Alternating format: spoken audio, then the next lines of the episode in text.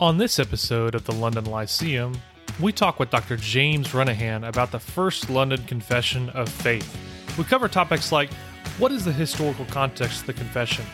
What are the primary sources for it? How does this confession overlap with the Second London Confession? And other topics like that. Uh, as always, if you have thoughts about the episode or ideas or requests for the show, hit us up on Twitter, Facebook, Instagram, or email us at contact at thelondonlyceum.com. Now, for the only analytic, Baptist, and confessional podcast on the planet, we think this one's going to get you thinking. I'd like to welcome all of our listeners to another episode of the London Lyceum, uh, where we hope to encourage our listeners to think deeply and clearly about issues, particularly those related to theology. Uh, I'm one of your hosts, Jordan Steffaniak. And I'm your other host, Brandon Askew. And today we have the distinct pleasure to introduce to you Dr. James uh, Renihan. We're going to be talking about his new commentary on the First London Confession of Faith and its relation to the Second London Confession of Faith and some of the particularities that go on in that. I'm really looking forward to learning from him, especially I've got some own questions that I think I've seen where some people want to affirm the first but not the second for various reasons. So I think it'll be a lot of fun to kind of learn on, on this topic. So before we get into all of that material, Dr. Renihan, why don't you give us, I don't know, 30 to 60 seconds introduction, just who you are, what you do, uh, where you live, do you have a family, uh, those kind of things. Sure. Uh, first, I want to say thank you to both of you for inviting me to be on. It's nice to meet you. I don't think we've ever met in person before.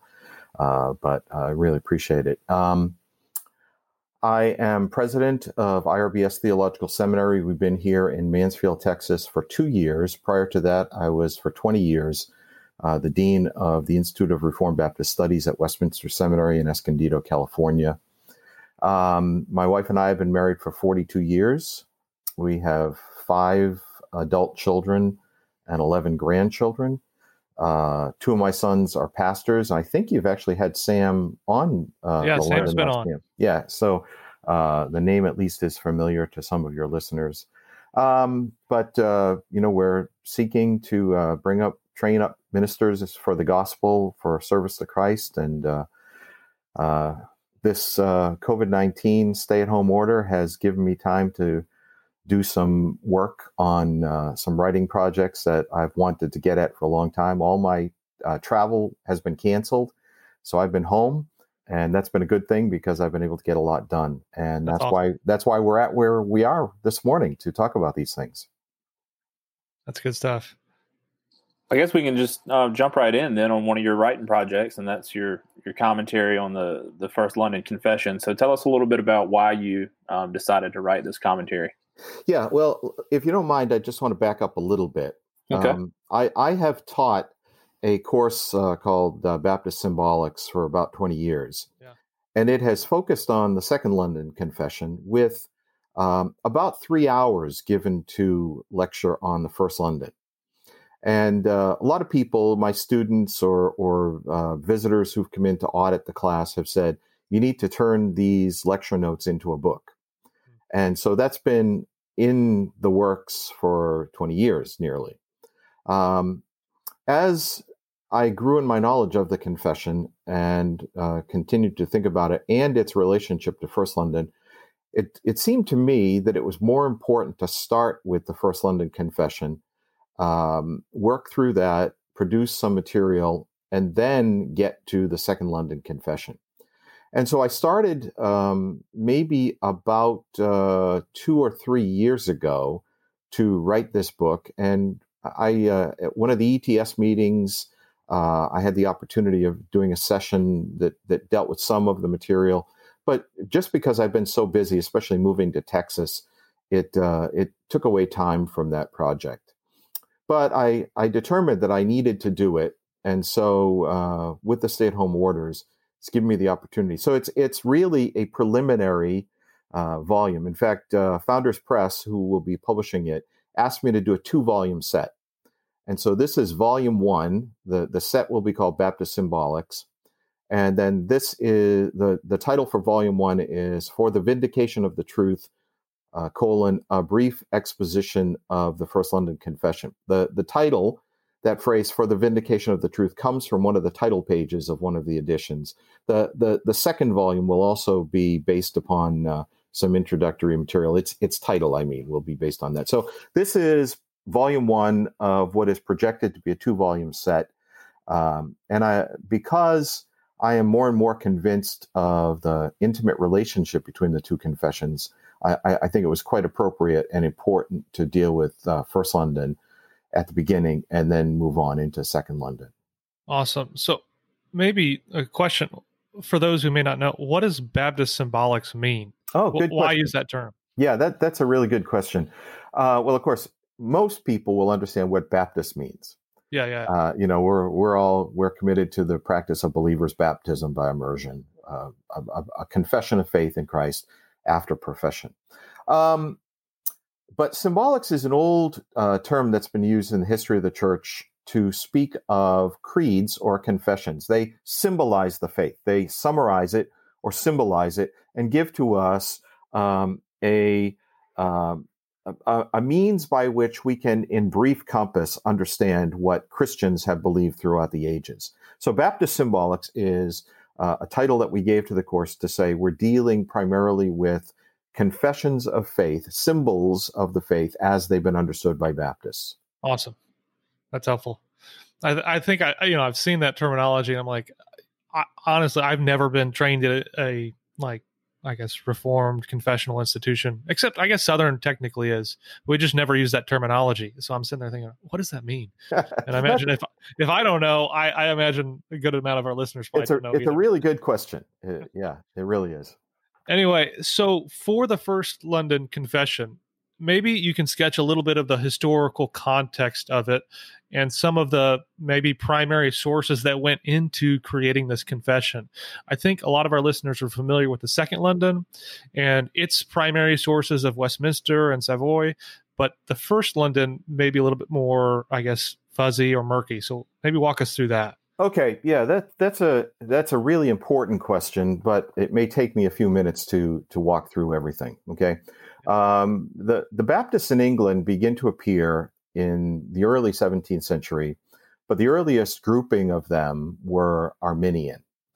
Um, in the 1630s, uh, with a completely separate origination, there were a group of churches through a variety of circumstances, or, or a group of men who came to the conviction of believers' baptism out of the context of Puritanism uh, and its Calvinistic wing. And uh, those men uh, coalesced their convictions, uh, began to form churches around 1638. And by the time you get to uh, the early 1640s, there are a cluster of them in London. Uh, they're committed to a Calvinistic theology. They have all come out of a very strongly Puritan and often separatist uh, or semi separatist kind of background and they're but they're they're in a, a volatile political environment where um, the enemies uh, their their enemies are trying to paint with a broad brush and view them as actually enemies of the state and of the church hmm.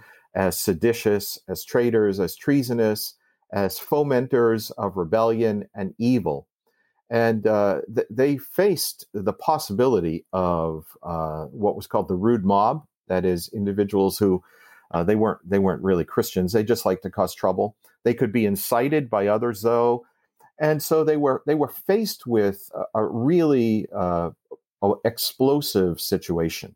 Likewise, in late 1644, uh, I think it was in September um, the Westminster Assembly had been meeting for over a year, and the Westminster Assembly was aware of the presence of these churches.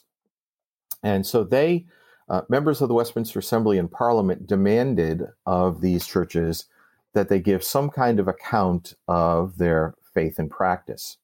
Um, this this has been detailed in really brilliant uh, ways by uh, a friend of mine named Matt Bingham, Matthew Bingham, uh, he has sev- several articles in uh, academic journals, but also his book that was published last year called Orthodox Radicals, yeah. which is really a first rate treatment. It's beautifully written, it's thoroughly researched, it, it's very helpful. Uh, Matt has worked through this and he, he gives you the information from the Westminster Assembly and shows that the, the first edition of the First London Confession of Faith appeared approximately five or six weeks after this demand that came from the Westminster Assembly to give a, theological account of who you are. And so it, it, its first edition appears as a response to the demand that comes from Parliament and the Westminster Assembly. Then um, it was examined by quite a number of individuals.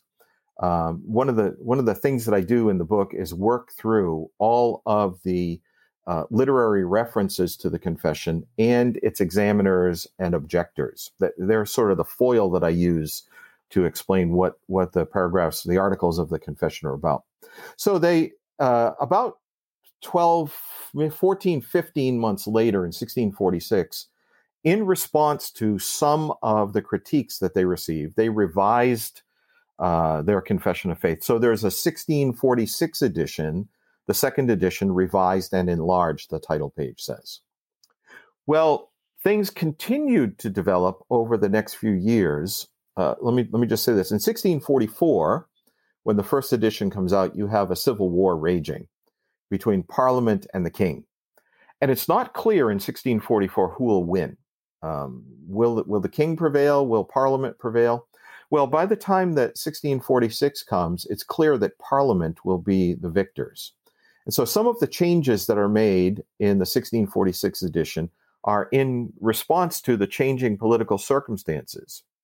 Now, of course, as as the political situation in England develops in 1649, January 1649, the king is executed. He'd been tried, uh, convicted as a treasonous man, executed, and now England is in the process of trying to develop a new political circumstance.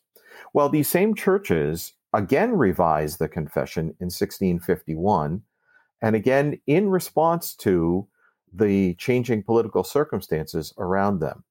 Now, oftentimes, what you find, and, and one of the things that I do in the book is I set up side by side each of the three versions so that you can see the changes. 1646 is extensive changes to 1644. 1651 is generally minor changes. So you, you don't always have three columns. Sometimes you only have two. But you can see a refining of doctrine and practice through the various confessions. So that 1651 is probably the most mature of the three versions of them, but but it has some surprises in it as well. So that's that's sort of what's going on. They're they're very much aware of the religious, theological, political circumstances that are around them. They want to protect themselves from the the dangers that they face. They want to align themselves as closely as they can with the broader Puritan movement, uh, and so they they attempt to do that. Um, the sources that they use are pretty interesting. The most important is a confession from 1596, probably written by the exiled Puritan Henry Ainsworth, who was considered to be one of the great Hebraists of his day. Uh, even within the Church of England, they recognized that Ainsworth probably exceeded everyone else. And his study in rabbinical literature and in Hebrew uh, made him a recognized scholar in the Old Testament. Well, while his church was in exile in the Netherlands, they published a confession of faith, and roughly 50% of the material from uh, First London is drawn from that 1596 True Confession. Then the second source, uh, which is also significant, is from the well known Puritan William Ames. Of course, Ames was another exile. He had to go to the Netherlands and to northern Germany and spent, uh, we, we know him by reputation from the work that he did when he was on the continent. He was a secretary at the Synod of Dort, but he was, uh, to use a modern idiom, he was a legend in, in England and highly regarded by everyone who was of Calvinistic or Reformed views. And uh, Ames published, of course, first in Latin, a medulla, but then translated into English, The Marrow of Sacred Divinity, and uh, when this was published in English, it became very important for these seven churches. And they used a lot of material out of Ames's Marrow of Sacred Divinity uh, directly into their confession of faith. Now, I, have read somewhere, I think I saw it on the internet, someone, um, someone from the other side of the baptism camp, okay, if I can put it that way, said that's that was plagiarism. These Baptists they just plagiarize people. Well, I mean that was the common practice in that day. So they don't they don't um, footnote uh, the sources, and you know you don't know that this is coming from Ames. But when you look at Ames's Marrow of Sacred Divinity in its 1630s English version, there, there's a modern version, but the the earlier one is better. You can see that they just lifted the material right out of there. So Ames becomes very important in the background of the interpretation of First London. Then there are a couple of other minor sources. Uh, there was a document from 1603 that was also from the circle of Henry Ainsworth's church that identified some of the reasons that they were dissenters from the Church of England. Some of that material is found in there. Um, I've argued that there's a couple of other uh, sources perhaps along the way.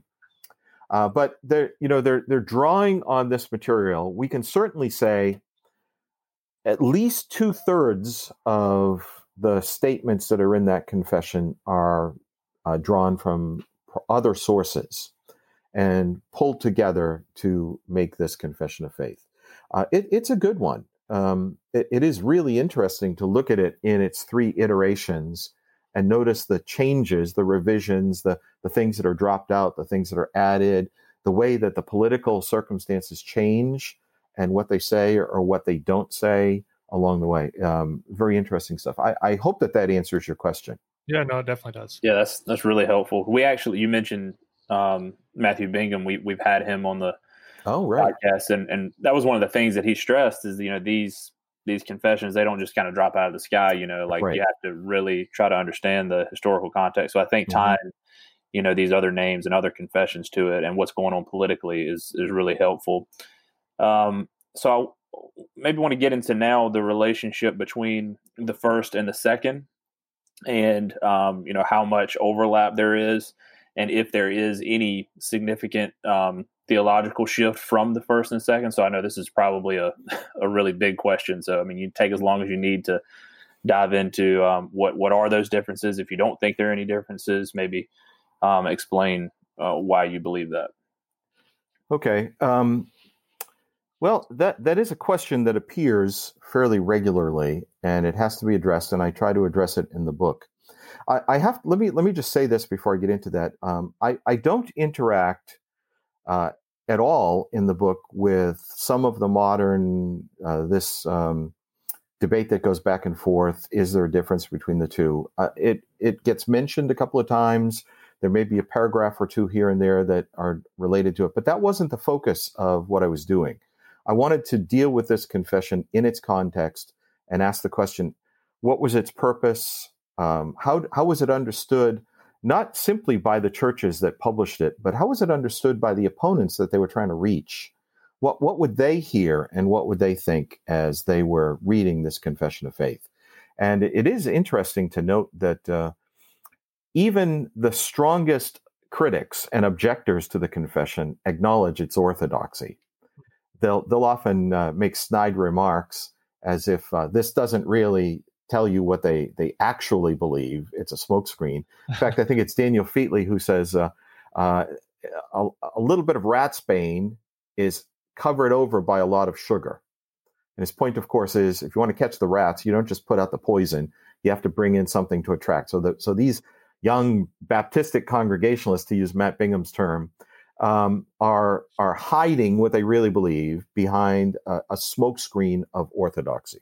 Mm. Well, anyway, so so having said that, um, the the there's only a period between 1651, the the last uh, version of First London, and 1677, which is the first version of Second London. There's only a 26 year time gap. Okay the the same churches um, adopted that confession of faith, both confessions. Uh, now there were changes between those churches. A couple of them uh, died died out, were no longer present. There was a merger, um, but the remnants of the original seven churches subscribed to the Second London Confession.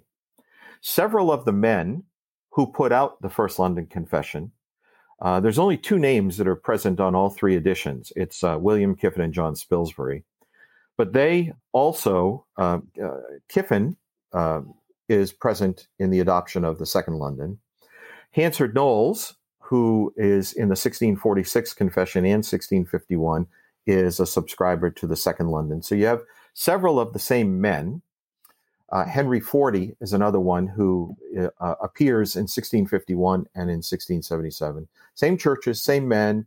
You even have some father son uh, um, duos uh, Benjamin Cox and Nehemiah Cox, Edward Harrison, Thomas Harrison. Um, so you have you have a certain level of continuity there. Secondly, in the preface, the, the letter to the judicious and impartial reader of the Second London, they make the assertion very plainly that the doctrine, uh, the doctrines of the two confessions are the same. Now, one of, one of my complaints about the way that we treat confessions, and this is this is a broad statement, it's intended to be uh, applied broadly, is that oftentimes when we read them, we read just the document itself, and we ignore the uh, surrounding material and primarily, what I'm thinking of here is the letters of introduction at the beginning, and if there's an appendix, the appendix that's put at the end.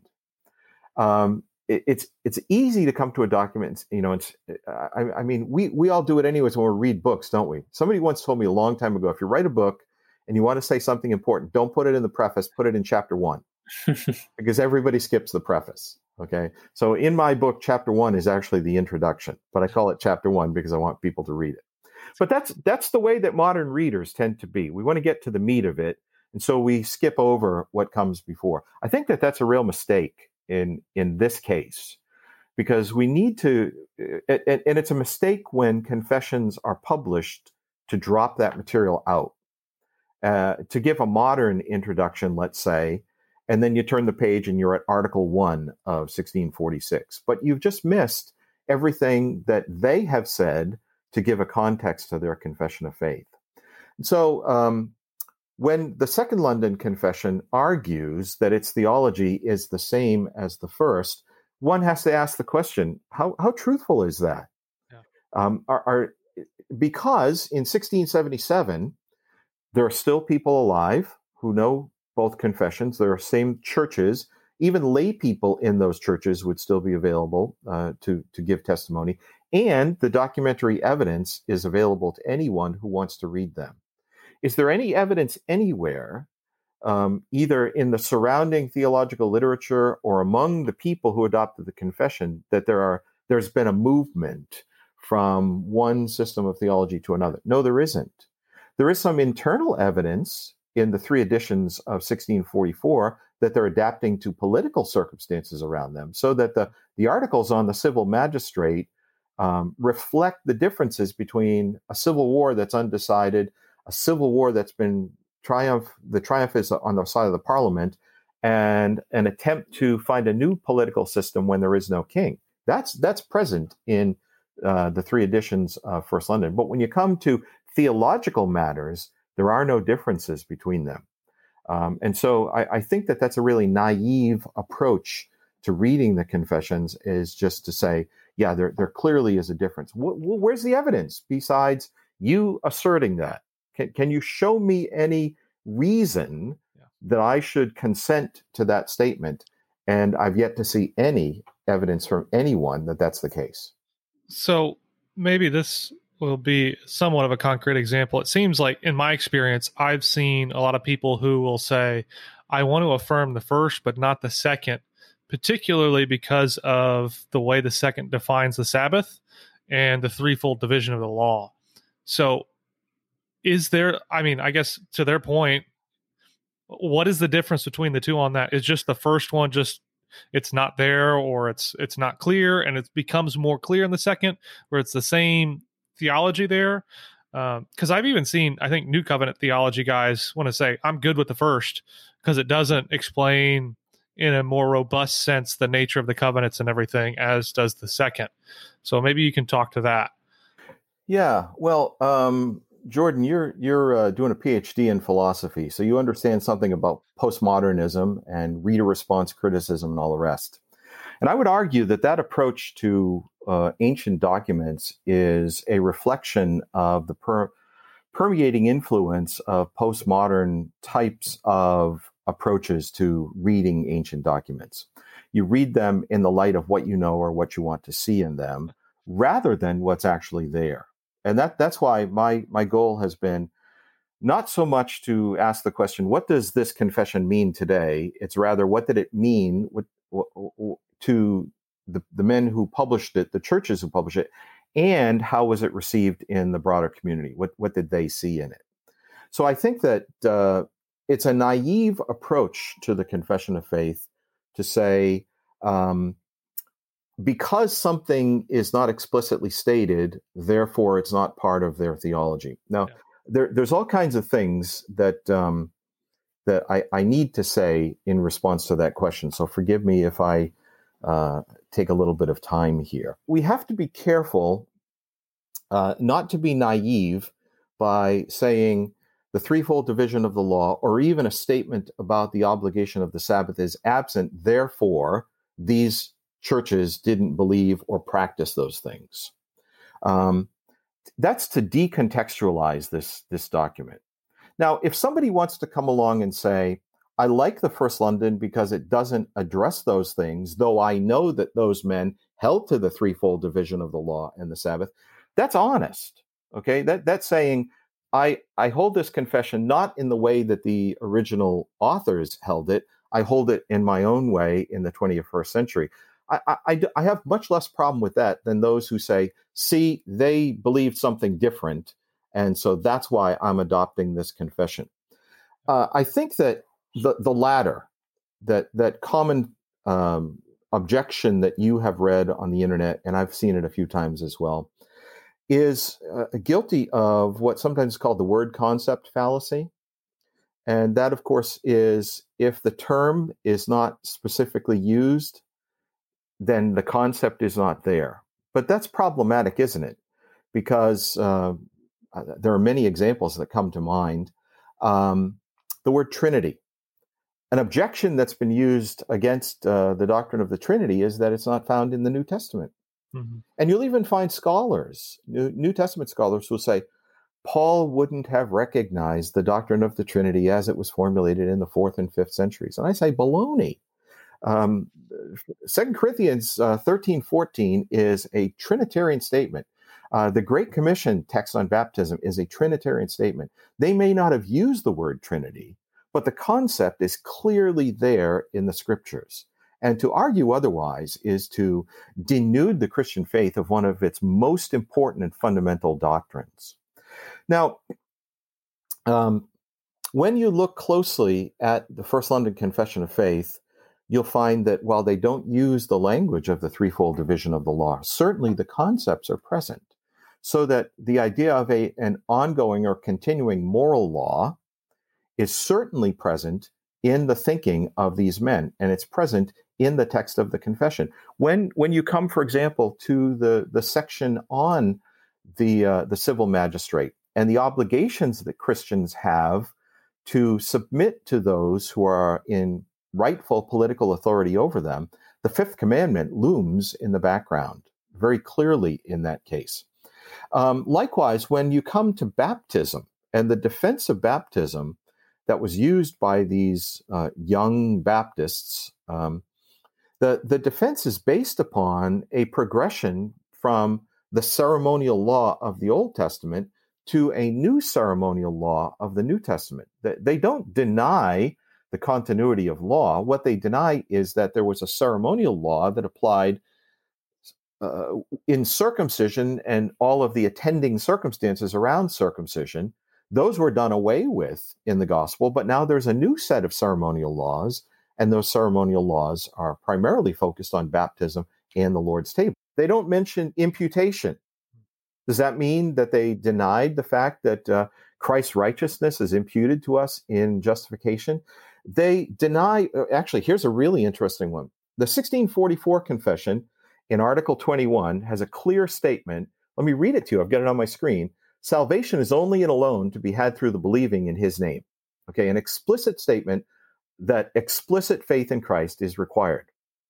That statement is omitted in 1646. Now, that's an interesting question. Why did they omit that statement? Because there were people who denied that explicit faith in Christ was necessary for salvation. Um, many of the general Baptists certainly denied that. Some of the particular Baptists ended up going in that direction and denying it. And you even have someone as prominent as Richard Baxter who denied it. Now, does that mean that the 1646 confession actually removes the idea that explicit faith in Christ is necessary for salvation? You see how problematic it becomes when you look at this document. You say, because something isn't stated, then it must not hold that view. Okay, well, then imputation, eh, the Lord's Supper, uh, explicit faith in Christ are just examples. Let me give you another uh, example of this and another way to approach it that I think uh, is helpful.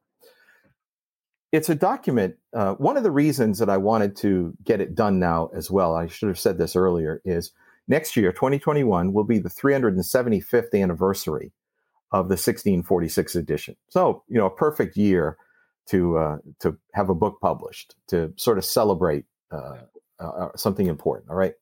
Well, um, um, where was I going with that? Uh, oh, yeah. Okay. Language has changed in the, the course of time between that era and, and this era. Words get a different sense. The semantic range will expand or contract, or words will drop out of our language. I, I had a, a friend. I'm helping some some folks in another country in another language uh, work on a translation of the Second London, and he was asking me the other day about the word vouchsafe, uh, which is in the chapter 12 on adoption. Vouchsafe. Well, when was the last time you used vouchsafe? Uh, you know, apart from reading the confession, you probably have never used it in your life, nor have I. So I, you know, I had to help him understand what it means. And of course, I don't speak his language. He gave me several options. What do you think of this translation? That, that that's that's an example. Now, here's a modern one: bacon. Okay, bacon. Now, what do you think of when you think of bacon? I had some this morning for breakfast with my egg. Okay, brown thing, long strips. Good. Have you ever been to England? Okay, you, you go to England, you get off the plane, you're hungry, you go order breakfast, and you get bacon and eggs. And suddenly, what appears on your plate is not what you expected. Because for them, bacon is not what bacon is to us. But it's it's contemporary. It it could happen today because what we call bacon is more what theirs is more like what we would call Canadian bacon, although it's not exactly the same. And they call ours streaky bacon. But you use the word bacon, you assume you get one thing on your plate, you get something else. So you have to be very, very careful when you're working, even in contemporary English, with certain words, never mind a document that's nearly 400 years old. So, in, in going back to that document, it, it's very naive to say this doctrine isn't there.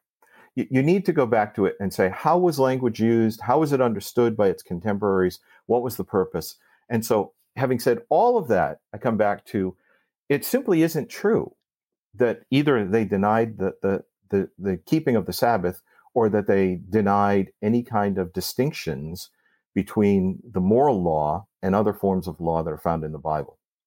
And in in the article on sanctification, I think it's Article 29 in, in my book, I've got several examples from these men where they explicitly state that we must receive the moral law and continue to keep the moral law as it comes to us through Jesus Christ. So even even in their own surrounding documents, they very clearly make this distinction between moral law and ceremonial law. Um, it, it, troubles me that people naively, I'll, I'll, let's put the best construction on it and say it's not malicious. I hope it's not malicious, but it's naive to make that kind of statement. And it simply will not hold up to careful examination. Yeah, I think uh, one of the pastors who was telling me that he, he was concerned if I would be willing to go on a hike with them on a Sunday because of what the Second London said about the Sabbath. So I think that was the context as he's thinking I guess, and maybe you can speak to this. How restrictive is the second London or first London's view of the Sabbath? Am I allowed to go take a hike on the Sabbath uh, as a form of, I guess, recreation, or does that term mean something different than that? Yeah, the well, in Second London, it actually uses the the phrase "worldly recreations," hmm. and worldly there, of course, doesn't mean sinful. Yeah. Uh, it, but it's it's referring it's in in its context. It comes out of um, uh, a, a, publication that came from King James I called the Book of Sports, in which the king was seeking to um, effectively end Sabbath observance at the end of public worship, and then to encourage people to be involved in a variety of things um, that they would practice maypole dancing, um, things purposely chosen in the culture to give uh, angst, um, heartburn to the Puritans around them. And so you, you have to read that statement in that context. Um, I don't know specifically how it would apply to the question of taking a hike today. I, I, don't have an answer for you. When people ask me that question, well, what what can we do on the Sabbath? I say, if you do all the things that you should do, you don't have to worry too much about other time. You know, if you're worshiping God, if you're resting, if you're doing works of necessity and charity, um, you, you, don't have to think too much about uh, whether or not uh, you can play football. Yeah, that makes sense. So you've you've spent you know a lot of your uh, adult life studying this this period of history. You know, the 17th century Baptist. So uh, I'm really interested to, to find out if there's if there's anything that when you were studying for for for this commentary and when you were comparing the different editions of the first London Confession and the first to the second. Is there anything that you ran across and you were really surprised by, like you didn't expect to find um, this or that fact, or is something developed historically in a way that you know you didn't know until recently? Was there anything that really surprised you during your study? Um, well, like you said, I've been working with this for a long time, so I've been familiar with the contours um, for a long time. But I, I would say that one of the the most important um, ideas in my mind that has been thoroughly confirmed as I've worked through it is the willingness of these Baptists to concede to the broader Puritan culture around them. The, the, the stated purpose of publishing the confession was to demonstrate their orthodoxy. And as they were critiqued by others, um, they regularly concede the points. And so that 1644, the, the revisions that are made to, to 1644 in 1646, every place that Daniel Featley critiqued them, they changed. And there was another, um, uh, a layman named Thomas Bakewell, who was one of the two most extensive critics of First London. He critiqued 1644 I looked very carefully at the text of 1644, Bakewell's, pardon me, Bakewell's critiques, and then the text of 1646. And in nearly every place where he critiqued them, they likewise conceded the point, or sometimes just by altering their language, choosing a different adjective that uh, perhaps would be more amenable to Bakewell and his objections. But you, you see that instead of being militant, mm-hmm. in the publication of the confession. They're actually very peaceful, uh, and they're they're doing all that they can within the boundaries of their uh, theological commitments to make themselves fit into the the circumstances in which they live, and that that was really refreshing to me. But to be to be honest, it wasn't surprising. Um, but to see how extensively they concede points to their opponents um, is was really fascinating. Hmm. Might be a lesson we could learn today on on Twitter. oh well, yeah, I'm I'm not on Twitter, but I'm sure that, that I'm not anymore. Probably the truth.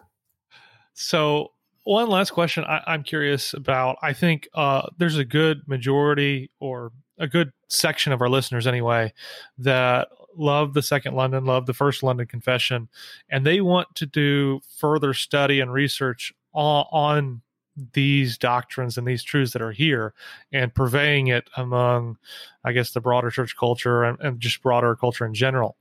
What areas would you say are under researched and would be worthy of someone committing significant amount of time and effort to to study and research and write on? Yeah, um, that's a good question too. Um, as I worked my way through, um, I I sort of artificially broke the confession up into sections. It it just flows. It's it's yeah. for 52 or 53 depending on which edition uh, articles. But uh, they they certainly do fit into topics. Uh, begins with the doctrine of God, then a couple of articles on on Scripture. Then nine through twenty is on Christ. Twenty one through thirty two is soteriology. Then you get the civil magistrate, and then you have one article at the end on on the resurrection. Um, the the first couple of segments, sections, what become chapters in my book, um, are are pretty easy to document the sources. But when you come to the section on soteriology, 21 through 32, I couldn't find any documentary sources. Now, I found lots of evidence that what they are saying reflects the soteriological views more broadly in, in Puritanism. So it, there, there's nothing unique and unusual in their soteriology. But I think uh, a, a, study of the sources, the potential sources. Now, I looked extensively and I couldn't find anything. And maybe there isn't any. But if there isn't, then why why were things put together the way that they were? Now, to be honest with you, I think in that section it meanders. It, it and and it doesn't it doesn't reflect uh, a, a, careful, historical, thoughtful progression through soteriological subjects. And that may be because the 1644 edition was originally written only by laymen. So far as I know, none of them were had been trained as ministers in the Church of England. So it's a very good statement from educated laymen. But in some places, I think it reflects the fact that you have laity who are putting it together. Now, when you come to 1646, uh, you get the addition of some university graduates, but they don't they don't reorder the articles. They they use what's there. So I think that that the background for that section would be really interesting. Um, another one that I think deserves a lot more study is um, the section on the civil magistrate and the church and state, and especially the changes that come. It's it's really interesting uh, as I note in the book, how the the Baptists are apolitical largely, although some some of them do get involved in in some wonky political ideas in the 1650s. The Fifth Monarchy movement, which was a, a, a belief that uh, Christ would soon return and, and institute the fifth monarchy. It's a sort of millennialism. Uh, and there was actually a rebellion uh, under a man named Thomas Venner, who was not a Baptist, uh, that was intending to try to bring in the, the return of Christ by, by the use of arms. Uh, but they were largely apolitical. And so you see how their relationship to Parliament in 1644, because they're in London, which is dominated by Parliament, the king has fled, he's in Oxford, how their relationship to Parliament, and then the king, and then the Cromwellian regime, which in 1651 still has not and never really did settle on a form of government, I think it would be very interesting to to trace that through. And there is some some uh, broader literature, uh, not much, but broader literature from the Baptists. Edward Harrison, for example, that deals with the question. Now, I, I have a friend, a pastor in Florida, who is working on this right now, and uh, I actually consulted him as I was working through it because I think he knows more about it certainly than I do, and he was very very, very helpful to me. But I think that's another area of um, study that that would be very interesting: the political views and and how that all works. Well, when you write that, or whoever writes that, send it to me. I want to read it. Brandon, do you have any other questions before we wrap up? I don't. That was enjoyable, though. I learned a lot. Yeah, thanks a ton, Dr. Renihan, for uh, walking us through this. So, a- as a reminder, you've got a book coming out. When when is it set to come out? Is there a tentative date? I had a email from the publisher yesterday saying we'll get back to you soon. well, whenever it comes out, we will make sure to publi- publicize it wherever we can, and we encourage you to go get yourself a copy of it and uh, use it for your own personal edification, or use it for your local church, or use it for some more research capacities in uh, broadening and deepening the study of Reformed Baptist thought. So we we definitely encourage that, and as well as the rest of your the rest of your work that I know you've got other uh, pieces that you've published. Um, I think what the book Edification and Beauty. I can't remember the title of it. Yeah, yeah, that was my PhD thesis. Okay, I heads. I know that's been helpful. I know a lot of people have referenced that with good use. So if you're not familiar with that, go check that out. That's a great resource uh, f- for Reformed Baptist thought. So again, thanks, Dr. Renihan, for joining us. My pleasure. And if, by the way, if you're not familiar with the seminary, uh, what's their website so they can go check it out? irbsseminary.org, two S's in the middle, irbsseminary.org. Perfect. And you guys, you have both residential and distance programs, right? Um, well, we're primarily residential, but COVID 19 has turned us into a, a distance institution, at least at present. Uh, we'll see how what happens with that in in the long run. But we, we actually do have a certificate program that's uh, set up for pastors that is primarily distance oriented and it will continue to be. Uh, Got it. Five, five of the six classes are all uh, can be done uh, from a distance. Awesome. Well, so basically, what I, what I want to say is for those who are a thinking about seminary, or b maybe you want further education through something like that certificate program, uh, maybe that's something you would check out. So go go online, go to their website, go look, see what they have to offer um, I, I, think that would probably really benefit you and would be a good resource or, or a good home for you for your seminary education in the future. Anyway, uh, thanks for everybody for tuning in. Um, we uh, always are enjoy you guys uh, listening and your engagement and feedback. So if you've got thoughts, you've got questions, you can send them our way. Uh, we're always willing to interact. Uh, love to interact. Anyway, you've been listening to the only analytic Baptist and confessional podcast on the planet and we thank you for tuning in.